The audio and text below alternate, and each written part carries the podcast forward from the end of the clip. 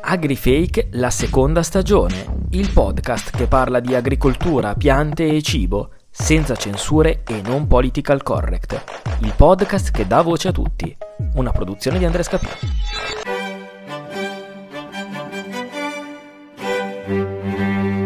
Benvenuti a questo nuovo episodio del podcast AgriFake. Quest'oggi abbiamo con noi Stefano Bertacchi che adesso vi presento. Intanto lo salutiamo. Ciao Stefano. Ciao, ciao, un saluto a tutti gli ascoltatori di AgriFake. Grazie per aver accettato l'invito a questa, questa intervista. Ci scambiamo un po' eh, la cosa perché ci siamo conosciuti al Festival di Mantova del, del, del Food and Science di Mantova e quando ci ha intervistato a me il professore Pilu eh, riguardo al biologico in particolare adesso facciamo il contrario, quindi ti intervisterò io questa sera. Eravamo al 2022, cui io intervistavo voi, adesso andiamo dall'altra parte, sperando di essere stato buono l'altra volta che non ti devi vendicare questa volta. Assolutamente, sei stato bravissimo, quindi non mi, vendic- non mi vendicherò. Allora, ti presento, ti presento gli ascoltatori che probabilmente però già ti conoscono perché sei abbastanza famoso nel, nel settore delle biotecnologie, già scritto diversi libri. Comunque, per chi non lo conoscesse, Stefano Bertacchi è ricercatore nel settore delle biotecnologie dell'Università degli Studi di Milano Bicocca.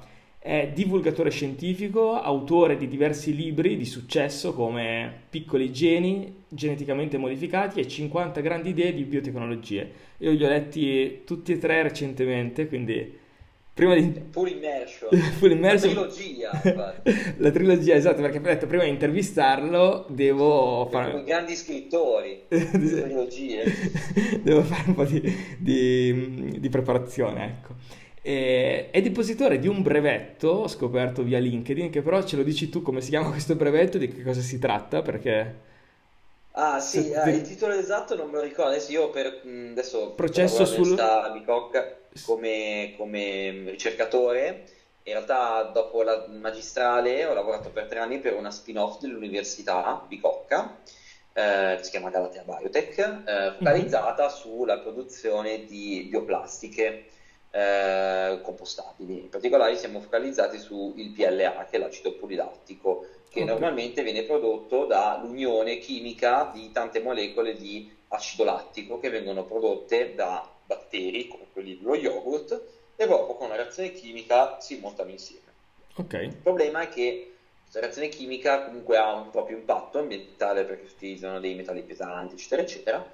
Quindi l'idea è dire, benissimo, è possibile avere un microorganismo che eh, sa fare direttamente l'unione delle varie molecole, che si chiama polimerizzazione? Se esistono dei batteri che sono in grado di produrre dei delle bioplastiche diverse dal PLA ma in qualche modo simile, eh, non esiste nessuno che finora abbiamo scoperto che sa farlo per il PLA. Quindi il brevetto essenzialmente si tratta di lievito Saccharomyces cerevisiae, il famoso lievito del pane della birra, geneticamente modificato in modo da produrre PLA direttamente nella forma polimerica. Ok, quindi riguarda che poi ho scritto. Ho capito, ho capito. E grazie per questa, per questa puntualizzazione.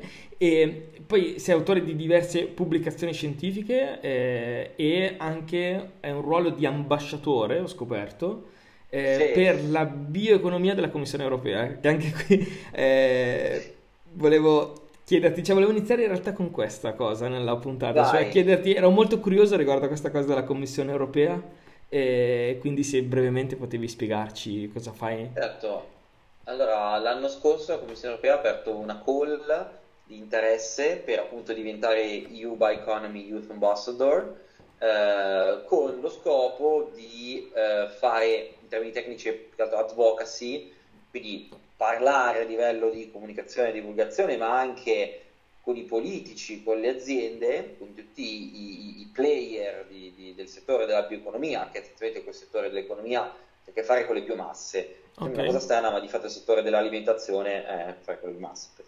Quindi tutto quindi ciò che si fa con le biomasse, quindi a partire dal... Ah, quindi anche le bioplastiche rientrano in questa cosa, perché parte la biomassa, i biocarburanti... Perché, scusa, non l'abbiamo ancora detto, ma parleremo di bioplastica e biocarburanti stasera, che gli ascoltatori non lo sanno in realtà di cosa... Vabbè, spoiler! ok, quindi... Eh, sì, tutto ric- ciò ricadono che... perché sono fatte appunto da biomasse, che è materiale organico, principalmente vegetale, okay, le piante, okay? ma anche gli animali.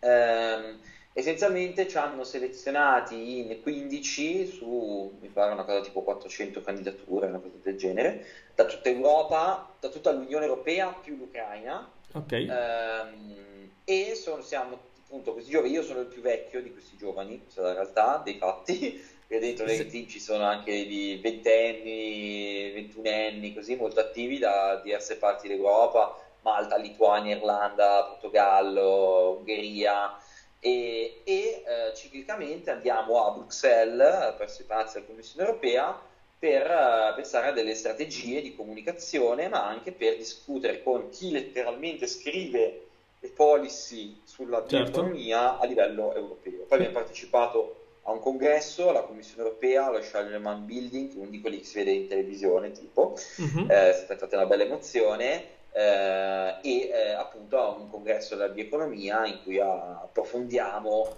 eh, diversi aspetti per quelli più che altro del settore. Quindi dopo ognuno di noi separatamente fa delle attività, diciamo che mi sono candidato più che altro perché di fatto io già facevo, cioè faccio ricerca nel mondo della bioeconomia e già facevo comunicazione nel mondo della bioeconomia, quindi ho detto ok, eh, non è tanto diverso già a livello nazionale, quindi se riesco a portarlo a un livello più alto europeo sicuramente certo. E questo ruolo per due anni giusto? Ce sì esatto questo... quindi un anno è andato. Un anno è andato quindi è sostanzialmente c'è un, un ambiente di discussione anche fai da consule... cioè consulente per eh, c'è solamente di condivisione con gli altri oppure? Ah condivisione però nel senso eh, adesso stiamo organizzando un grosso evento da fare nel 2024 a Bruxelles e poi anche di, di confronto, cioè per, uh, in modo che chi scrive queste cose alla Commissione europea chieda la nostra opinione come giovani su certi,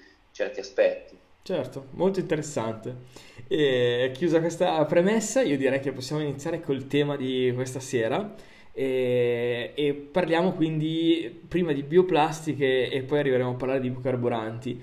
Però prima di parlare di questo, secondo me è necessario fare una, una, una, una, spiegazione di base per un ascoltatore non esperto riguardo ai batteri, che per quanto ne capisco sono appunto alla base delle, delle bioplastiche, giusto? Della produzione delle bioplastiche. Sì, non solo, in parte eh, alcune bioplastiche sono prodotte naturalmente da dei batteri eh, mentre altri derivano dall'amido, altri invece derivano da altre fonti, è così. Però in qualche modo i batteri che producono l'acido lattico e poi c'è il PLA, o i batteri che fanno direttamente questi polidrosalcanoati che sono tutte le bioplastiche.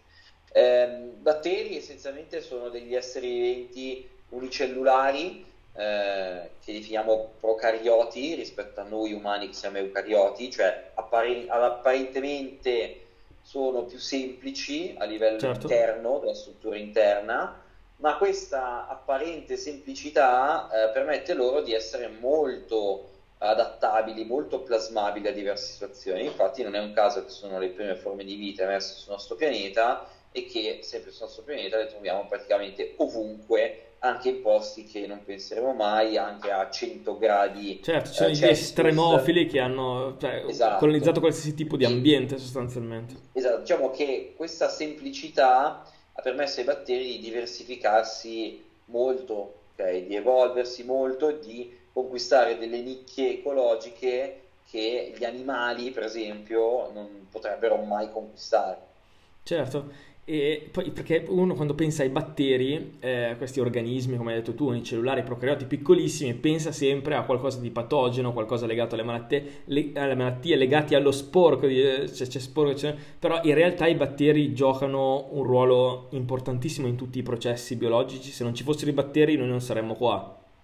Assolutamente in piccoli geni, che è proprio lo scopo di celebrare i microrganismi, non solo i batteri, uso come esempio la classica immagine eh, dei, che abbiamo sui libri di scuola della società dell'antico Egitto, adesso se ti ricordi questo confronto che faccio, dove alla base ci sono gli schiavi, poi gli artigiani, poi okay, sì. i commercianti, i, i, i, preti, sono i preti, adesso non mi viene la parola generale, vabbè, i religiosi sì. eh, e eh, il faraone, ok, i nobili. Eh, nella eh, catena alimentare o negli ecosistemi è lo stesso eh, meccanismo. Ah, tra l'altro mi sono dimenticato di dire che perché è una piramide, perché sulla base degli schiavi sono quelli che numericamente sono eh, più, più, rappresentati, mentre certo. il faraone è uno solo, quindi mano si va su. E, e letteralmente in natura è così, dove alla base ci sono i microrganismi, sono sì. tutto batteri che sono numericamente la stragrande maggioranza. Pensate che in un cucchiaino di suolo ci sono un miliardo di batteri. Un miliardo di batteri sono... in pochi grammi di suolo, quindi... Esatto, le persone che stanno in Africa in questo momento, certo. un miliardo. Quindi in 3 o 4 cucchiaini facciamo la popolazione mondiale. Sì, esatto, esatto. Certo. Ehm, per non parlare del nostro intestino. Nel nostro intestino ce ne sono ben più di miliardi, cioè miliardi di miliardi. Eh, giocano un ruolo fondamentale, cioè sorreggono tutta la società, in questo caso tutti gli ecosistemi. Quindi sì, noi siamo abituati a pensarle legate alle malattie, ma solo una piccola frazione dei microrganismi che ci sono là fuori ci causano malattie. Poi in realtà se ci pensate è anche affascinante, cioè è macabro ma affascinante il fatto che un batterio invisibile sia in grado di eliminare un umano che certo. è enorme, molto più grande, molto più complesso. Ok? sarebbe corretto, scusa, dire che noi discendiamo dai batteri piuttosto che dalle scimmie, cioè, in, perché allora, all'origine, della cioè, vita, cioè, senso, all'origine della vita, è, ci è, sono i batteri. È un, diverso, è, è una diversa scala, nel senso che ovvio temporalmente tutti a un certo punto derivano da uh, il Last Universal Common Ancestor, il famoso Luca. Esatto, bellissimo, che... quando le... perché mh, quando l'ho letto nel libro io non mi ricordavo sì. di quella cosa, è bellissimo quell'approfondimento, mi, è... mi ha colpito. Il titolo è A casa di Luca, come la canzone di sì. Silvia Salemi, sì. da tutto maiuscolo, che eh, non è la prima cellula che è apparsa sul pianeta, tanti lo confondono, non è così. Cioè, è quella cellula da cui si è diramata, diciamo, la, gli esseri viventi che noi conosciamo oggi. Mm-hmm. Quindi sì, se andiamo indietro con la discendenza, bla bla, arriviamo a, a, questo Luca.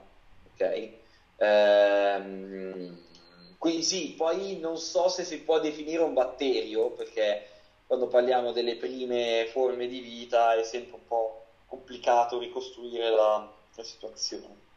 Quindi magari era un essere vivente che forse oggi non classificheremmo come batterio, probabilmente sì, perché comunque è una forma unicellulare, primitiva, certo.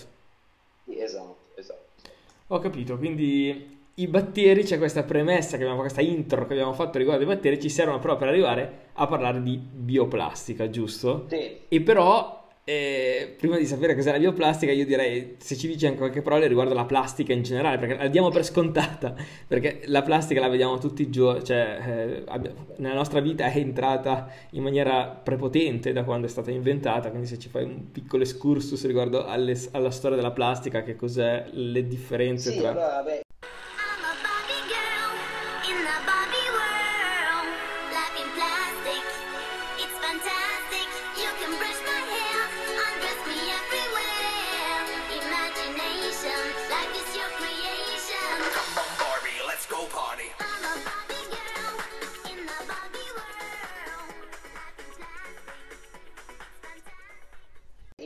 Allora, beh, sono tante diverse eh, definizioni di, di, di plastica.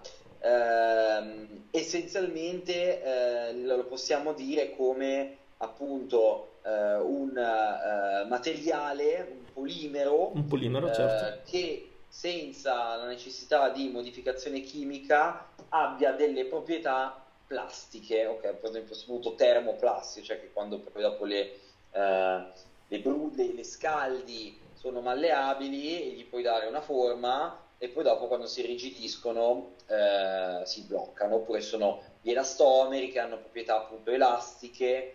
Insomma, è una definizione che però in realtà è un po', un po' così perché, per esempio, alcuni derivati della cellulosa ci possono cadere dentro, alcuni derivati dell'amido ci possono cadere dentro, persino le gomme, anche la gomma naturale. Anche la gomma naturale cose... sarebbe una plastica per questa definizione, eh, il caucciù. Allora, eh, sni, cioè, secondo certe definizioni sì, però è un po' complicato. Eh. Cioè, paradossalmente già l'entry level di che cos'è una plastica è non, è, non, è, non, è, univoco. Okay. Detto questo, quello che possiamo sicuramente dire è che eh, dire la plastica in teoria sarebbe sbagliato.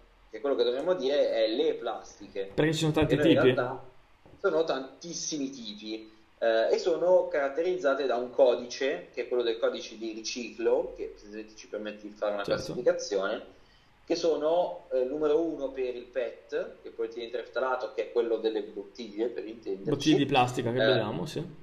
Esatto, il numero due invece è il polietilene ad alta densità, eh, il numero tre è il polipropilene, il 4 è il polietilene a bassa densità, e il 5 è il polipropilene e il 6 è il PVC. Poi abbiamo il 7, PVC e polivinilcloruro, quello i, i, tubi praticamente. I tubi quelli duri, sì. Eh, polipropilene è la plastica rigida. Ok. generale. Ehm, il, punto, il punto è che la, eh, queste plastiche, poi abbiamo le categorie, scusami, la categoria 7 che invece sono tutti gli altri polimeri, tutte mm-hmm. le altre plastiche, comprese le plastiche biodegradabili e compostabili, cioè il PLA di qui sopra.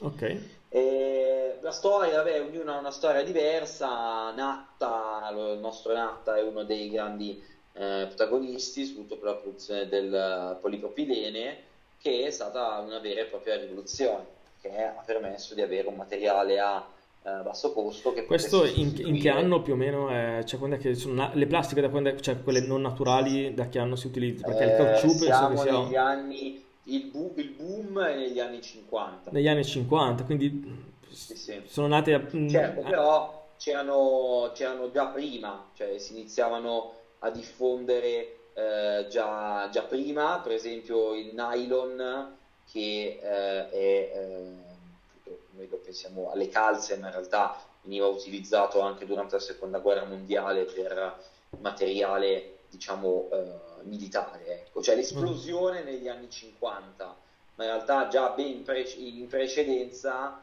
eh, viene, avviene la, uh, l'invenzione e la prima commercializzazione di questi, di questi materiali. Di questi polimeri cioè, che, scusa, in comune tutti questi polimeri vengono fatti a partire dal petrolio?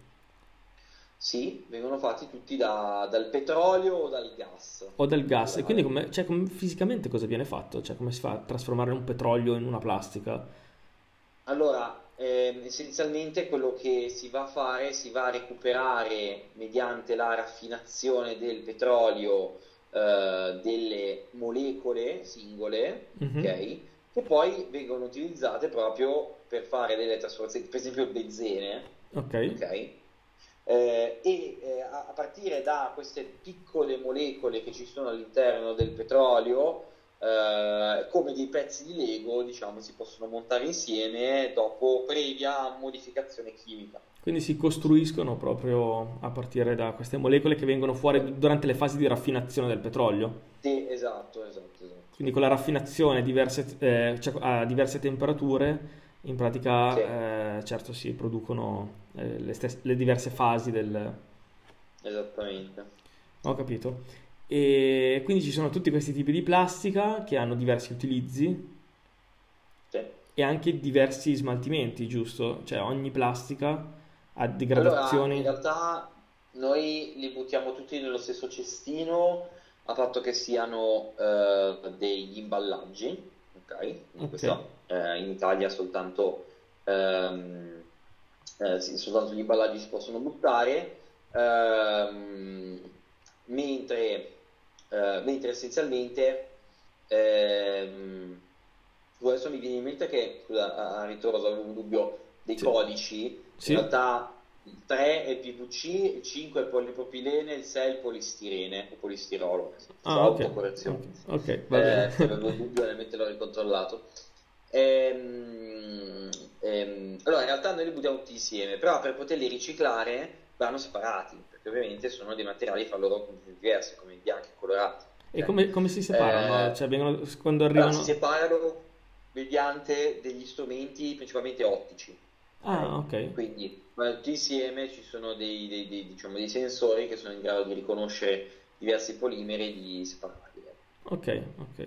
Quindi... E questo permette di fare un riciclo molto pulito. Quello che so è che per esempio a Lugano an- direttamente la popolazione è invitata a fare la separazione per tipologia di plastica. Addirittura per cosa- tipologia di plastica? Che, che so che è una cosa molto difficile perché vuol dire che dovresti- devi andare lì a guardare per ogni singolo oggetto che tipo di plastica è. Certo. È così. Quando noi facciamo fatica a dividere la plastica dalla carta e dall'umido, Sì, già, già è complicato a spiegare. No, eh, certo. E, e scusa, l'ultima cosa riguardo al riciclo che mi incuriosisce, ehm, cioè con il riciclo comunque viene riciclata, cioè il 100% del prodotto, de- de- cioè del rifiuto, scusa, non del prodotto, il 100% del rifiuto, oppure c'è comunque uno scarto, uno- cioè dato un chilo di No. plastica?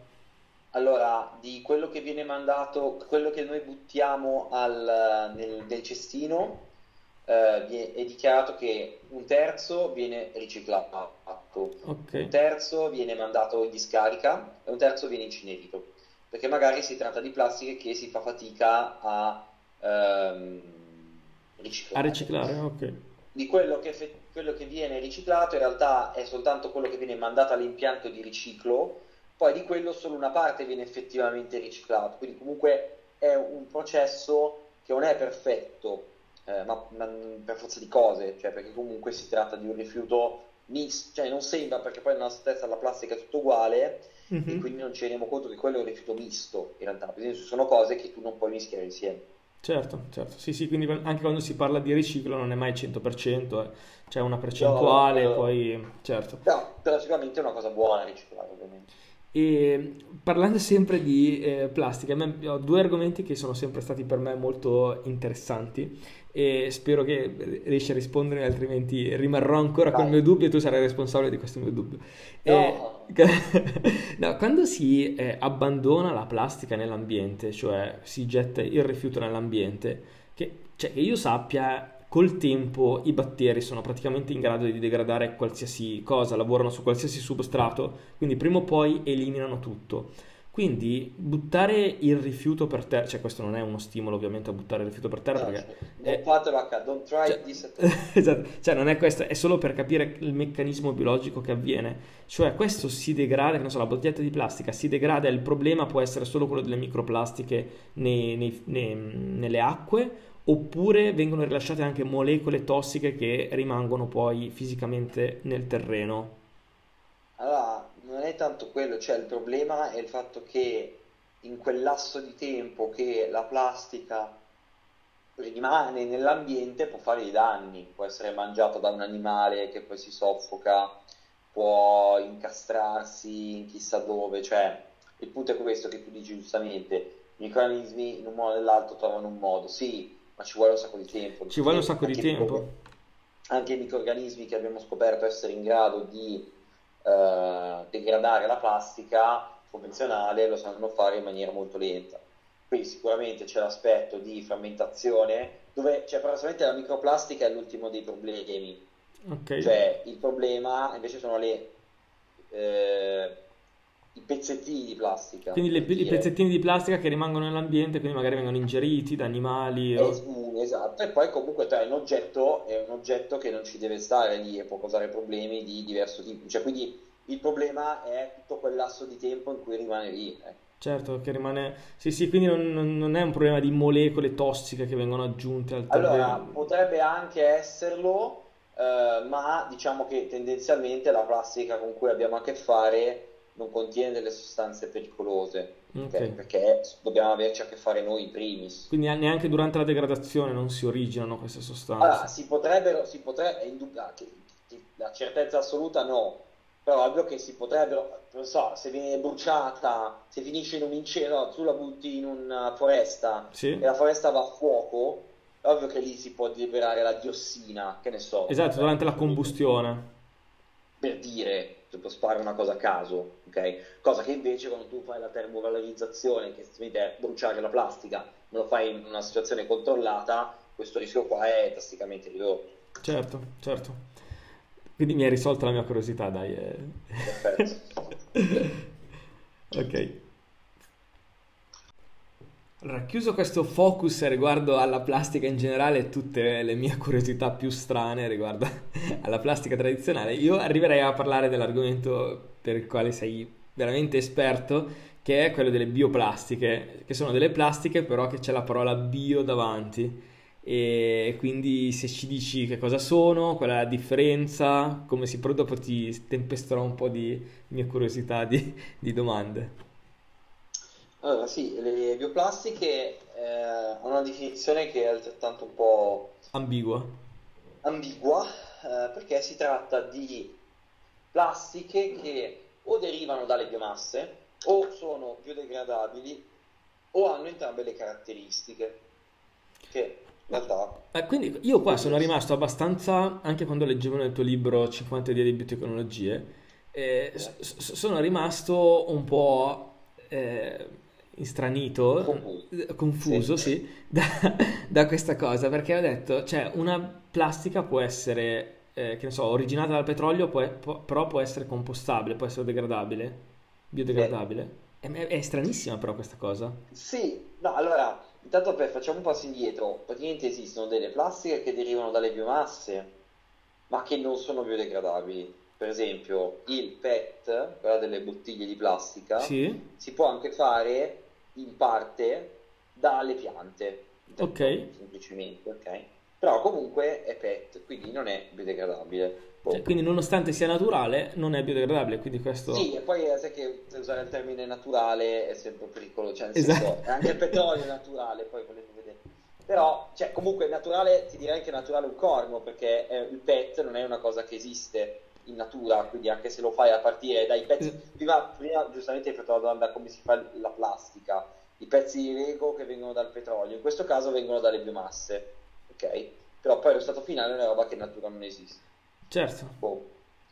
Poi abbiamo invece alcune che, come dicevi, vengono dal petrolio, ma sono biodegradabili. Okay? Okay. Questo perché quello che conta non è l'origine, cioè, eh, non, il viaggio è la destinazione in questo caso, cioè il risultato finale, cioè i, i legami che ci sono alla fine tra i diversi pezzi, del, pezzi di Lego che sono uniti insieme.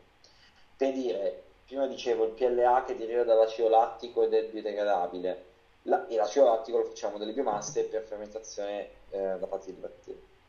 Lì al principio tu l'acido lattico lo puoi anche fare a partire dal petrolio quindi riusciresti anche dal petrolio a fare acido lattico. E, e, e comunque sarebbe più degradabile. È sempre acido perché lattico, la molecola è sempre quella. Esatto, quindi... perché quello che conta è la molecola finale. Quindi noi con, eh, a partire dal petrolio si possono fare delle molecole che sono comunque biodegradabili. E poi abbiamo quelle che sono sia derivanti dalle biomasse, sia derivanti dal petrolio, eh, sia biodegradabili. Ok. okay poi sul compostabile c'è... Tipo l'amido di mais, quello per fare i sacchetti della spesa? Sì, esatto, tipo i sacchetti dell'umido in realtà quelli non sono fatti eh, esclusivamente di mais, ma la normativa dice che entro il 2021 devono essere fatti da almeno il 60% di materiale di origine rinnovabile.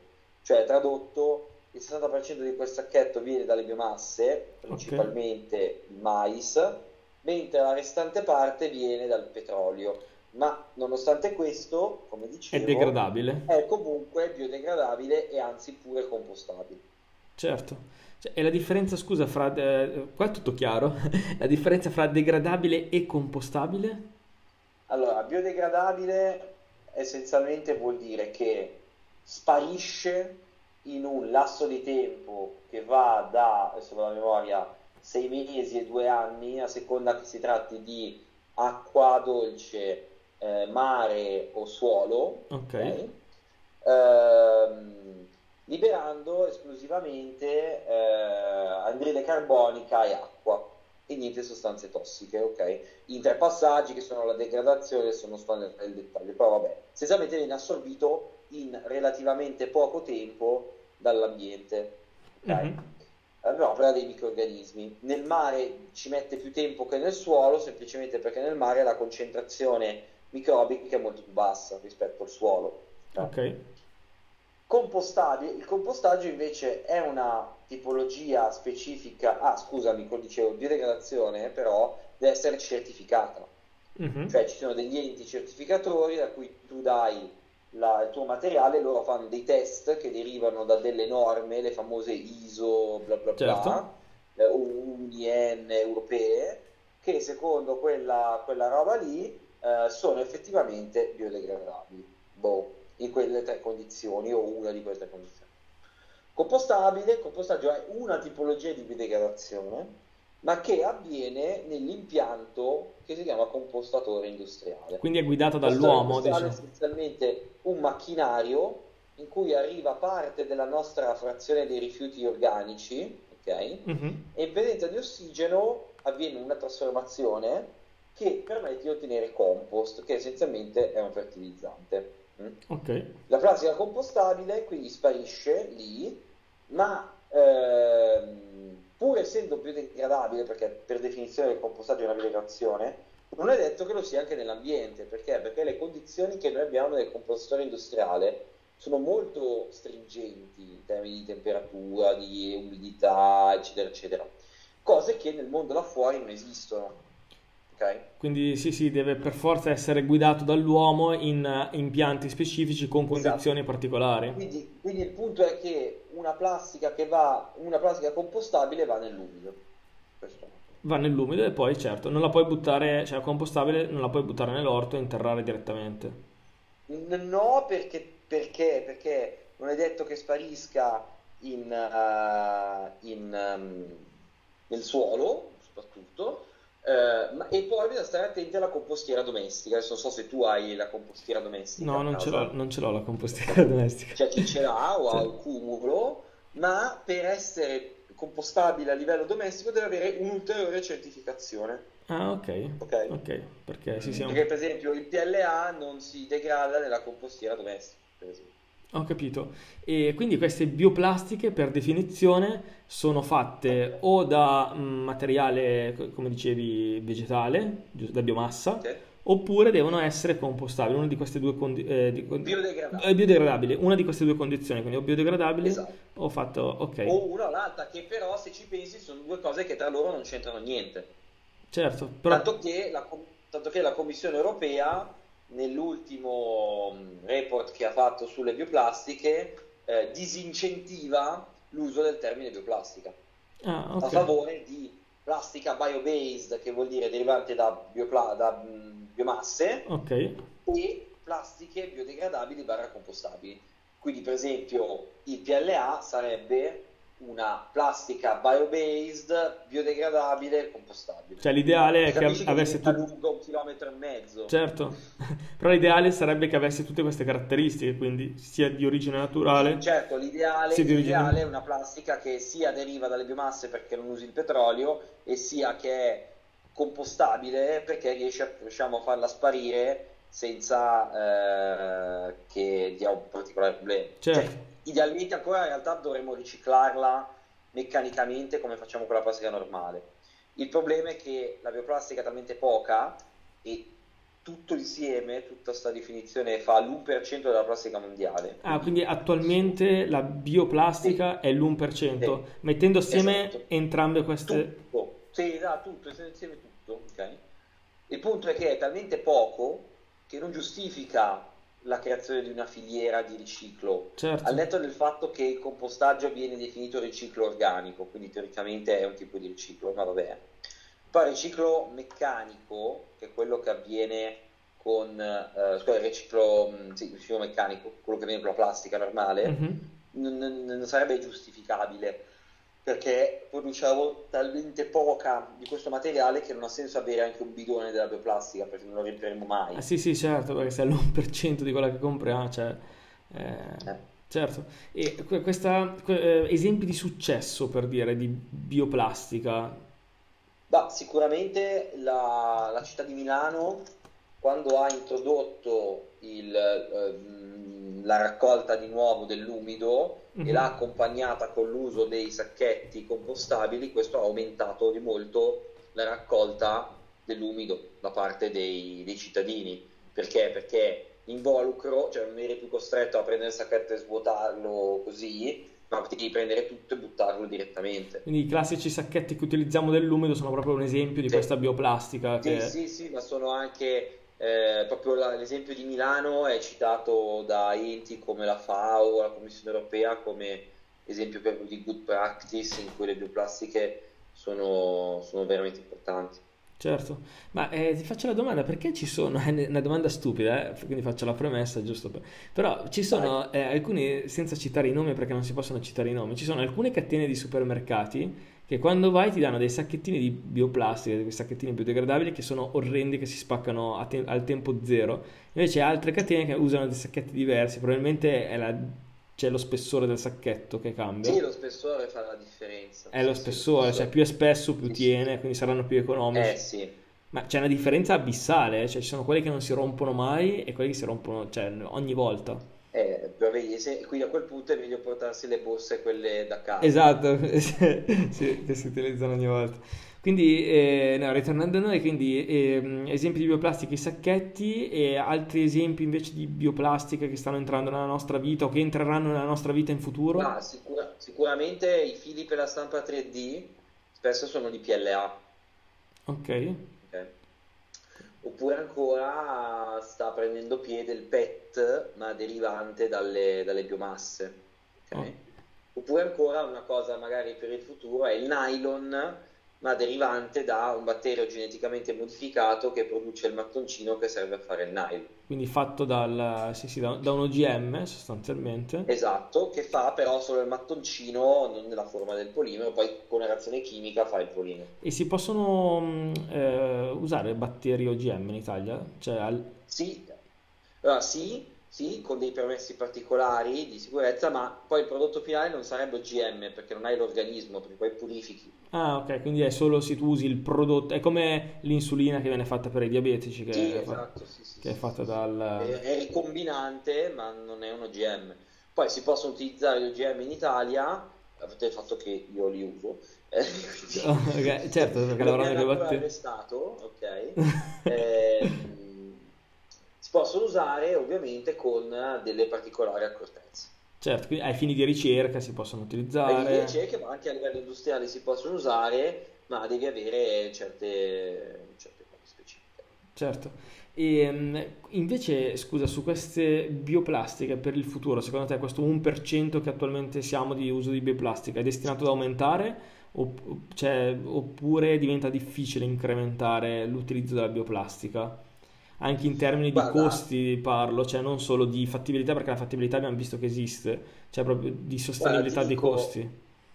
i calcoli di European Bioplastics, che è appunto l'ente che rappresenta le aziende di produzione di bioplastica, eh, prevedono che la produzione di bioplastica mondiale, che nel 2022 è 2,2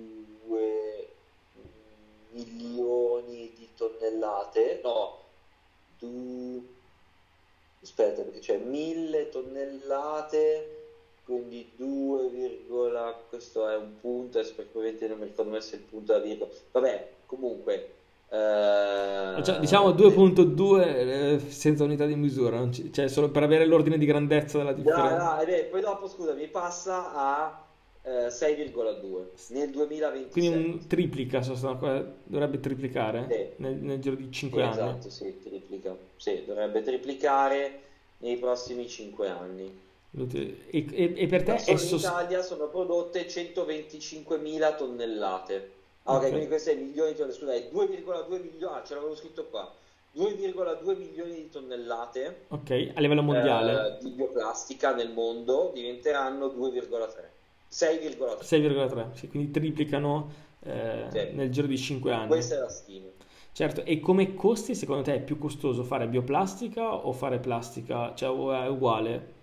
Indubbiamente costa di più la bioplastica. Hai qualche dato per dirci quanto costa Eh, di più oppure di... beh, non- non- nel momento no. No, ok. Allora, sicuramente mi aspetto che poi i costi vadino ad appiattirsi. Cioè, come tutte le tecnologie quando partono. Esatto. Il problema non è tanto il costo della bioplastica, il problema è il costo della plastica, che è bassissimo. Costa veramente poco fare, produrre questo plastica. È il, questo è il problema enorme, che tu eh, quando vai a sfidare il settore petrolchimico hai a che fare con un settore che è estremamente ottimizzato dal punto di vista economico. E quindi tu ti viene a dire costa di più, sì, nel tempo questo di più è sempre di meno. Ma mm-hmm. il mhm. problema è che fare una bottiglia di plastica costa talmente poco, parliamo di centesimi, ok? okay che qualsiasi cosa che costa più centesimi è di più, non so come dire. Certo, cioè certo. se una roba che è 10 centesimi contro 20, 20 è il doppio, non so come dire. Sì, sì, sì. No, no, no, ma certo, ho capito, ho capito. Eh, quindi sì, crescerà e probabilmente si abbasseranno anche i costi col, col tempo. E... Sì, poi sai, se c'è un costante disincentivo nei confronti delle plastiche convenzionali, anche questo aiuta. Certo, e come problemi invece di ambientali le, le, le bioplastiche danno gli stessi problemi di, come le microplastiche, cioè nei mari per dire, quando si frammentano, oppure la bioplastica è esente da, questi, da queste problematiche successive? Uh, allora, eh, dipende dalla situazione, cioè partiamo dal presupposto che la bioplastica nel mare non ci deve finire. Esatto. Allora, fa sì una fermentazione, ma si tratta di bioplastica biodegradabile, la sua fermentazione sarà molto più veloce. Quindi si degrada okay. prima, quindi dà meno problemi rispetto alla plastica. Uno, e si degrada anche meglio, non... cioè, perché il problema delle microplastiche è legato al fatto che la degradazione della plastica avviene in maniera disordinata, nel senso che avviene per colpa della luce, per colpa della temperatura, e quindi non viene mangiata da qualcosa, mm-hmm. cosa che accade invece con la biodegradazione. E quindi eh, tende anche a spaccarsi in pezzi che poi dopo, anche lì l'altro problema è che frammentandosi in questo modo, poi dopo non so, arriva la corrente e li allontana. Invece in quest'altro modo avviene tutto il situ. Sì, sì, arriva, avviene tutto quindi più velocemente, più, eh, quindi senza spostarsi. Eh Certo. Questo, questo, è. Poi, ovvio, poi c'è il discorso che comunque le bioplastiche derivanti dalle biomasse derivano da un materiale che è rinnovabile, quindi teoricamente quando poi tu hai la degradazione della plastica e liberi anidride carbonica, questa potrebbe essere catturata nuovamente dalle piante per fare nuova massa. Cioè, quindi è più sostenibile anche da quel punto di vista del cioè, ciclo. È, cioè, è, più, è più ciclico rispetto all'uso del petrolio che è totalmente lineare. Certo. Poi ripeto, già il, il il riciclo stesso delle plastiche è parte appunto di riciclo come la stessa. Sì, sì, sì. E molto interessante. Eh, io non so, allora riguardo al capitolo bioplastiche avrei finito le mie domande, per, per, cioè se no andrei avanti all'infinito con tutte le curiosità. Non so se volevi aggiungere qualcosa tu eh, di, che ritieni... Ah, posso aggiungere che sto preparando un libro sul tema. Ah, è giusto e... che avevo detto, te lo, te lo pubblicizzo, mi sono dimenticato.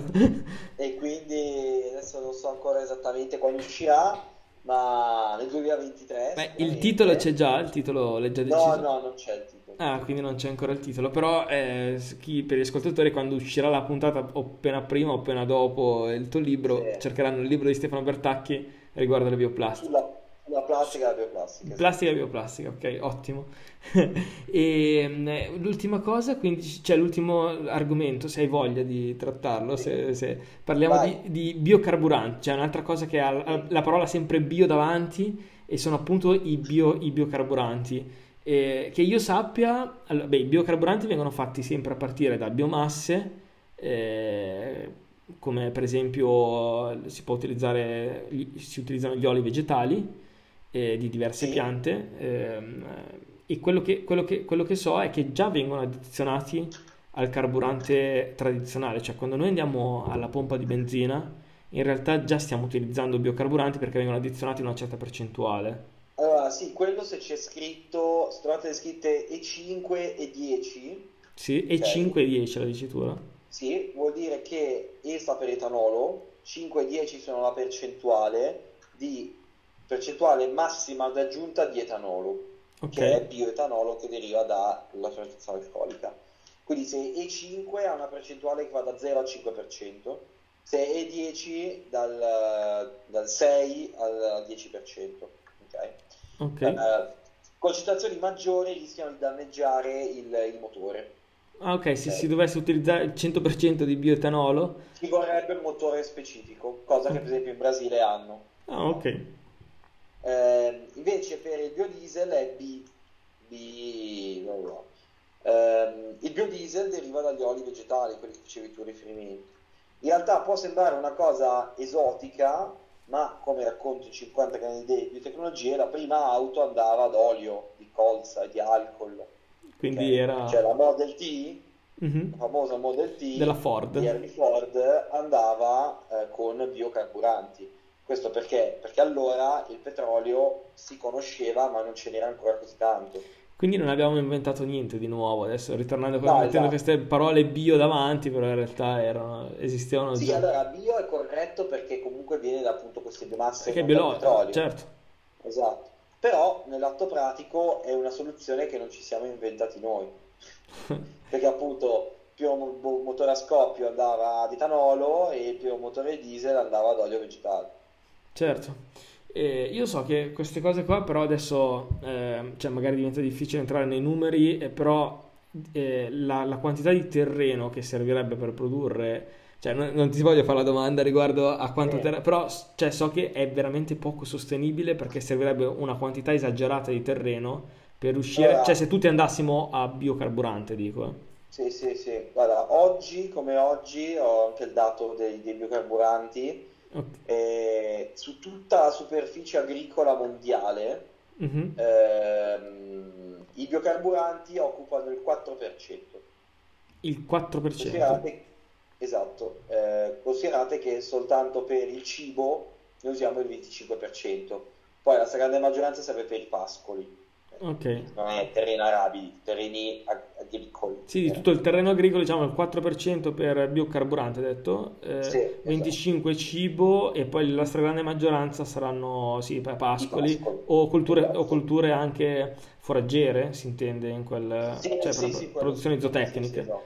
Certo.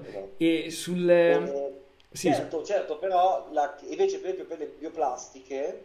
eh, Ah, c'è il dato anche delle 0,0 bioplastiche? 0,015%.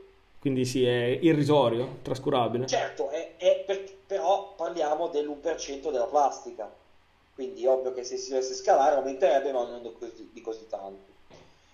Lo stesso vale per i biocarburanti, ovvio che i biocarburanti non sono così tanto diffusi ancora, un po', però ehm, è un 4% che potrebbe aumentare. Detto questo, c'è sempre anche da considerare eh, che tipologia di pianta è, perché ovvio che il biocarburanti che deriva da, per esempio, il mais, ovviamente non è sostenibile per definizione. Certo. Uno degli goal, degli scopi potrebbe essere quello di farli dagli scarti, cosa che già facciamo per esempio col biogas, che deriva da un altro processo di trattamento del- dell'organico, che è la Mhm. digestione anaerobica, che parte appunto dagli scarti, per esempio, di casa nostra e ci permette di ottenere del biogas che contiene del biometano, che però è del tutto analogo al metano convenzionale. Cioè, praticamente tu hai gli scarti di casa, invece di buttare direttamente o, o compostare o eh, utilizzarli per la concimazione dei terreni, prima ci fai biogas, quindi massimizzi lo scarto e poi lo utilizzi Sì, comunque. allora, nel senso che comunque il digestato che tu ottieni alla fine del- della digestione aerobica non ho ancora effettivamente capito quanto sia meglio o peggio del compost, perché sono due processi diversi. Ok. In Italia circa metà della nostra organico casalingo va a compostaggio e l'altra metà va alla digestione. Mhm. Però è ovvio che o fai uno o fai l'altro, perché uno è aerobico Cioè- e uno è anaerobico. Però la sostanza organica comunque la dà, cioè la sostanza organica, tu apporti sostanza organica al terreno che dà, Sì, dà sì, benefici sì. al, al terreno Solo che in un caso appunto ottieni il digestato e devo essere sincero, leggo che anche quello si può usare come fertilizzante o ammendante, anche se devo essere sincero non ho mai capito la differenza tra i due, ma quello sei tu l'esperto di piante. Sì, ma non la Eh, trattiamo in questa puntata. Esatto, però eh, non ho capito esattamente, cioè non ho fatto fatica, poi chiamo tutti fertilizzanti e non si capisce. Faremo un'altra puntata, ma le ho già fatte sui, eh, sui digestori anaerobici, però non ho mai approfondito il discorso del- delle concimazioni, del, cioè del Eh, digestato, perché l'uso del digestato. aerobica appunto fai il biogas, ma poi ti rimane Lo scarto sì del digestato, che io, sa- che io sappia si può utilizzare, è, cioè, Sì, sì, no, no, utilizzato può normalmente. utilizzare, solo che non ho mai capito l'effettiva differenza pratica, cioè sicuramente c'è una differenza di composizione con il compost, okay? certo. perché ovviamente sono due processi diversi. Non ho mai capito quanto sia eh, meglio usare uno o usare l'altro, o quando usare uno o usare l'altro. Chiameremo un esperto a parlare di questo un'altra volta. Sì, sì. E ultima domanda, prima di chiudere tutto, eh, anzi penultima domanda, riguardo ai biocarburanti eh, sono in termini di inquinamento, cioè se noi ipoteticamente avessimo la, il modello T della Ford eh, che andasse eh, totalmente, che funzionasse totalmente a biocarburante, questo biocarburante sarebbe inquinante più o meno uguale al carburante, al petrolio? Eh, ah, dipende cosa intendiamo per inquinante. Mettendo dentro tutto, cioè dalla CO2 eh, alle polveri produce, produce CO2. Che però viene riassorbita dalle piante l'anno dopo. Sì, sì, in teoria. In teoria, uh, sicuramente c'è una riduzione, per esempio, sulle polveri sottili o sui composti dell'azoto. Mm-hmm. Perché? Perché? Perché il biocarburante è più pulito in termini di composizione, cioè la benzina è un mischione di un sacco di roba, okay? Okay. È, che deriva dal petrolio. Quindi ci sono alcune cose che non si bruciano bene, infatti poi teniamo le polveri. Mm. Invece l'etanolo è etanolo, quindi se tu usi 100% etanolo, di fatto è 100% etanolo, non c'è dentro quasi nient'altro. Quindi è più pulito, okay. cioè anche il processo di combustione da meno... È più, è più pulito già in partenza, quindi ovvio che quello che viene fuori, l'azoto non c'è dentro, perché, ripeto, è solo etanolo. Eh, questo perché appunto la benzina è un mischione di tante cose diverse. Certo. E niente, io volevo chiudere con un'ultima un, una provocazione, che in parte però hai già Vai. risposto, che è sull'uso del suolo per fare energia, per fare bioplastica. Hai già detto che le percentuali sono piccole, ma se ipoteticamente dovessero aumentare, cioè alla fine non va un po'... In... cioè questa è una cosa che tutti chiedono anche quando si parla di, di bioenergia, di, di, fare biogas. Eh, dopo ti do la mia risposta che dico sempre, però eh, dicono, cioè, utilizz- il terreno deve essere utilizzato solo per il cibo, cioè è poco etico utilizzarlo per altri scopi. Tu come risponderesti a questa provocazione? Allora, partendo dal posto che il biogas di fatto si fa dagli scarti. Questo è. Ok. E... Però molti allora, dicono, io... sai cosa molti dicono? No, si fa degli scarti, però alla fine non ci buttano gli scarti, ma ci buttano il mais perché è più redditizio buttare il mais perché... Eh. Vabbè. Okay. il punto è che io sono d'accordo con l'obiezione, nel senso che io per ricerca lavoro sullo sviluppo di eh, bioprocessi che si basano su bio, biomasse di scarto. Quindi non usare direttamente gli, gli, alimenti per questi processi, ma usare gli scarti di questi alimenti. Cioè, massimizzare gli scarti dei processi. Massimizzare gli scarti oppure andare a utilizzare delle piante magari geneticamente modificate che crescono su terreni marginali su certo. cui comunque non ci potessi coltivare niente. O anche okay. a terreni inquinati, dove c'è magari inquinati con metalli pesanti. Sì, esatto, una... terreni inquinati, esattamente. Quindi eh, quindi questo è cioè, un'obiezione su cui io sono molto d'accordo. Eh, la realtà dei fatti è che è molto più facile farlo dal mais alla canna da zucchero perché al lievito piace di più queste, queste cose qua che non i rifiuti, cioè i nostri gusti. Certo. Eh, l'altra controobiezione è che stiamo parlando comunque al momento, per quello che utilizziamo, di irrisorio. Certo che la contro-controobiezione e che, non so, puoi dire, ok, io per fare alimentare eh, il parco macchine di un'azienda eh, sacrifico il grano che servirebbe per fare eh, 200 pagnotte, facciamo. Mm-hmm. La domanda è, queste 200 pagnotte sono tante o sono poche? Sarebbero per sfamare un tot numero di persone, ci sfameresti un tot numero di persone. Cioè io a Bruxelles letteralmente ho visto un dibattito sul palco tra uno pro biocarburanti e uno contro, che appunto snocciavano questi numeri. E giustamente uno diceva sono pochi e l'altro diceva sì, però sono tanti.